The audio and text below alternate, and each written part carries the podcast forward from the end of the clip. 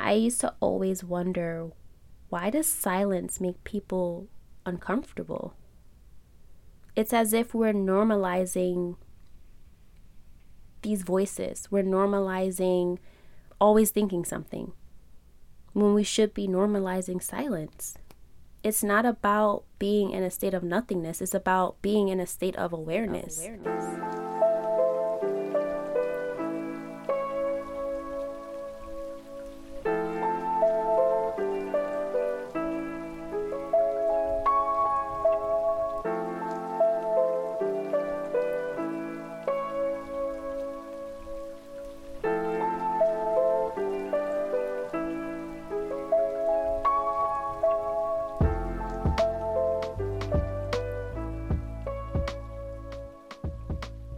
Beautiful souls. Welcome back to Silent Hour Podcast. I am your host, Shamina Hayes, and this is episode two. We are kicking off the first day of the month with our first read together, The Untethered Soul by Michael A. Singer. And as I mentioned in the introductory episode, this book is broken down into five parts. So this week we'll be reflecting on part one Awakening Consciousness. I'm super excited about part one because the author walks us through awareness and pure consciousness and you know explains that it's that that's how that that's the key to freedom and coming to know who we truly are. And in this episode we'll break it all down together. So let's start by defining consciousness. What does it mean to be conscious? I pulled two definitions from the dictionary. The first is consciousness. Consciousness is the state of being awake and aware of one's surrounding. And the second is consciousness is the fact of awareness by the mind of itself and the world.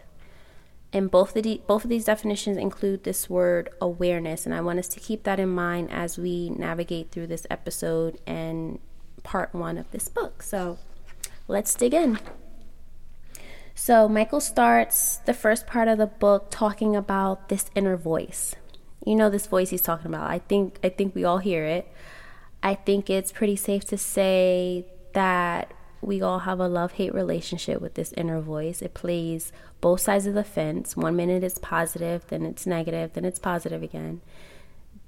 This voice has the ability to drive us insane if we let it. And I think this voice thinks it runs our life. And as Michael states, it's, it's the voice that never shuts up. So let's ask ourselves what do we think of these voices in our head? Are, are you personally an avid listener to the voice? Do you identify yourself and who you are with the voice? And when the voice speaks, how can we figure out which voice is telling the truth about who we are? And the answer to that is we can't figure it out because that voice isn't us. That voice isn't who we are. Those voices aren't who we are. Let's reference um, page 10. Michael says, There is nothing more important to true growth than realizing that you are not the voice of the mind. You are the one who hears it. Hmm. But what does that really mean? Like, why is it even there if it's not us? And whose voice is it? And, and why do we hear it?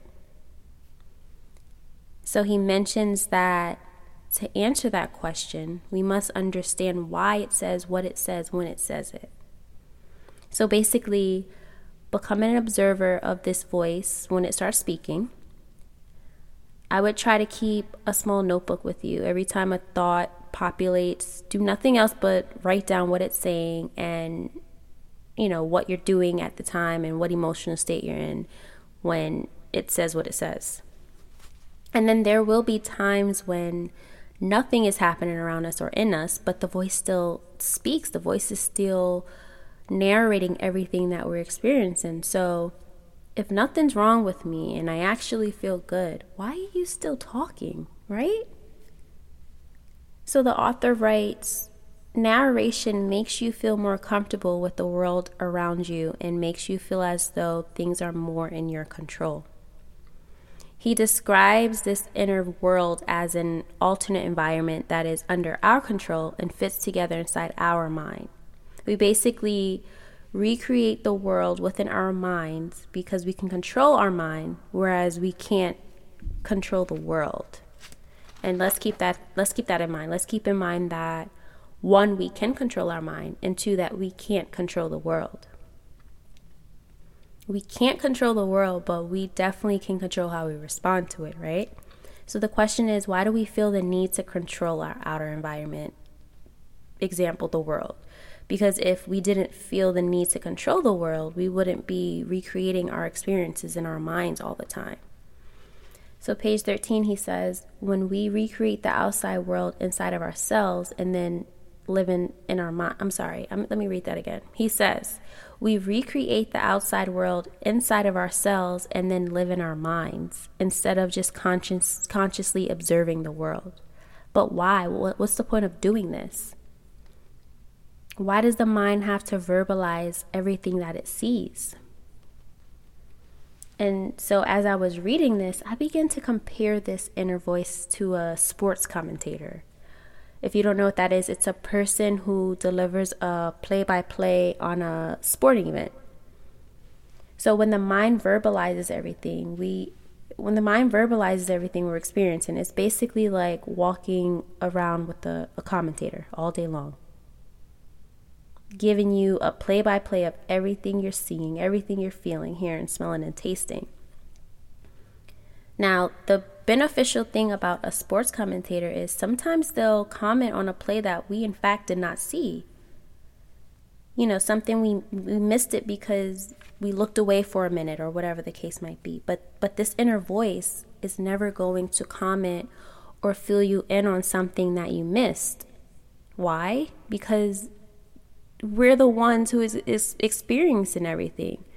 We're the one who is seeing everything, who's tasting everything, who's feeling everything, hearing and smelling everything. We're the ones who is actually hearing the voice.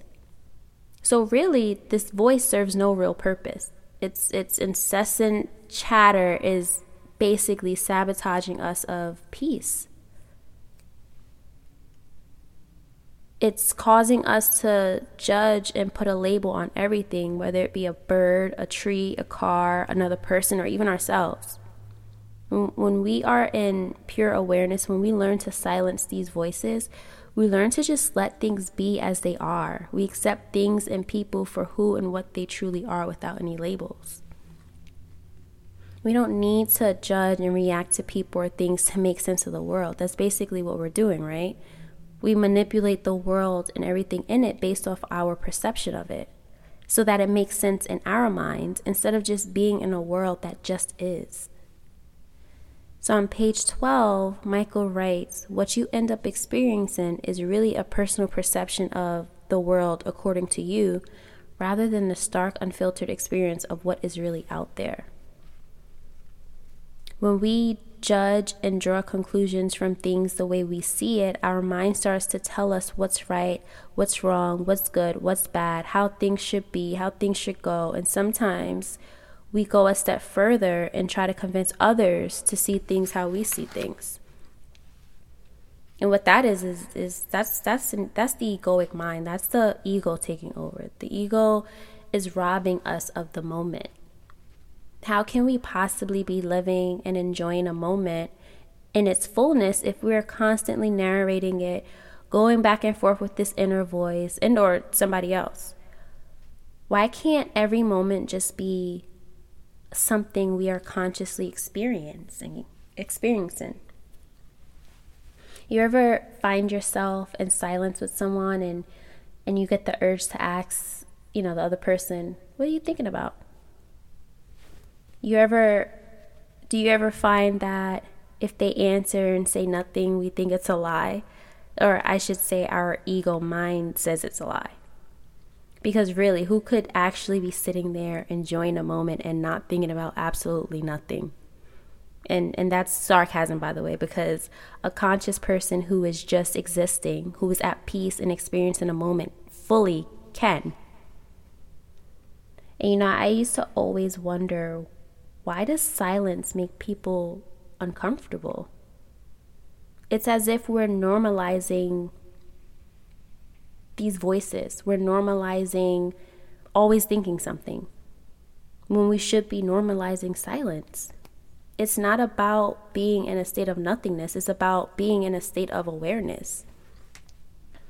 When we consciously observe the outer world as it is, we'll begin to feel more open and exposed. When we no longer identify with that inner voice and all of its labels and judgments and, and drama, we experience freedom and we learn that with awareness, we cannot be affected by anything. And that goes for, you know, the problems and the disturbances in our life. Page 16, Michael says, to attain to attain true inner freedom, you must be able to objectively watch your problems instead of being lost in them. He also says the first problem you have to deal with is your own reaction. You will not be able to solve anything outside until you own how the situation affects you on the inside. In other words, when a problem or a disturbance arise in our lives, we should be we should become aware of it, observe it, observe our reaction to it. Then instead of going outward and blaming other people for it, go inward and ask ourselves, why is this really making me feel this way? When you do this, you know, you separate yourself from the mind and the emotion. You are not angry, you feel angry. You are not sad, you feel sad. Because if you're able to observe something objectively, it means that you are not it. It's just something that you are experiencing. When you approach disturbances and problems this way, eventually, I think, you know, we'll see that the real cause of problems is not life itself, it's the commotion the mind makes about life that really causes the problem and all these inner melodramas because really problems begin in our minds, which which comes from how we are perceiving and reacting to life. Our mind is where the problem begins and exists, nowhere else. A, a problem or what we perceive as a problem is actually just a situation that is going differently than how we thought it should go or be. And I think I think we can alleviate said problems in our minds with just awareness and acceptance if if we're able to raise our awareness on this and catch our thoughts before we start identifying with them and just be an observer of these disturbances. Most of the time we'll come to realize that there is no problem that everything just is. And when we realize this we learn grace we learn peace and we learn inner inner freedom And reading part one, I don't think Michael is saying we should be robots and walk around mindless, emotionless, or thoughtless, ignoring, you know, all the chaos around us. It's okay to think and feel because it's going to happen. The voices will come, thoughts will arise, but we don't have to entertain them. The powerful thing about us is we all have a choice. We can either choose to control our thoughts or we can choose to let our thoughts control us. And I don't want us to ever think that we are incapable of controlling our thoughts because that, in fact, is one of the many lies these inner voices tell us. So I want to get into the truth real quick. I'm going to get into the Bible. Second Corinthians chapter 10 verse 5 says, "We demolish arguments and every pretension that sets itself up against the knowledge of God, and we take captive every thought and make it obedient to Christ. We take captive every thought. If we are able to take something captive, it means we have or are in control of it, right? So the truth is, we have control over our thoughts. We have the ability to take a thought captive, become aware of them, change or examine them without them being a threat to our lives and who we really are. And so, just as we are all capable of controlling our thoughts, we are all capable of awareness because without awareness, as Michael explained, we would cease to exist. And I think this is why meditation, stillness, and silence is so fulfilling and powerful because during this practice, we come back to us. We come back to who we are. We become aware of the one who is aware. Without this awareness of who we really are and who is the one really experiencing the outer world, we'll get lost. We'll get lost in both worlds, the inner and outer world. I like what um, I liked what Dane Dr. Wayne Dyer says. He says he tells us to make peace with silence and remind ourselves that it is in this space that we'll come back to remember our spirit. And honestly, that's that's the beauty in silence. It's so liberating when we come back to ourselves and who we truly are at the core. To know that we are not any of these thoughts, we are not any of these labels we attach to our sense of identity. To know that we just are. We just are. And that's what Silent Hour is all about. It's about remembering to get back to us, reminding ourselves to get back to us. And so, the last chapter of part one, page 37, the author writes The more you are willing to just let the world be something you are aware of, the more it will let you be who you are the awareness, the self, the Atman, the soul. And I love that. I love that. And I love knowing that this is my journey. We are all on a personal journey, and awareness is not the destination. Awareness is what we are, awareness is who we are. So let us all get out of our minds and into our life so that we can step into our power and fulfill the purpose God has set for us all. Beautiful.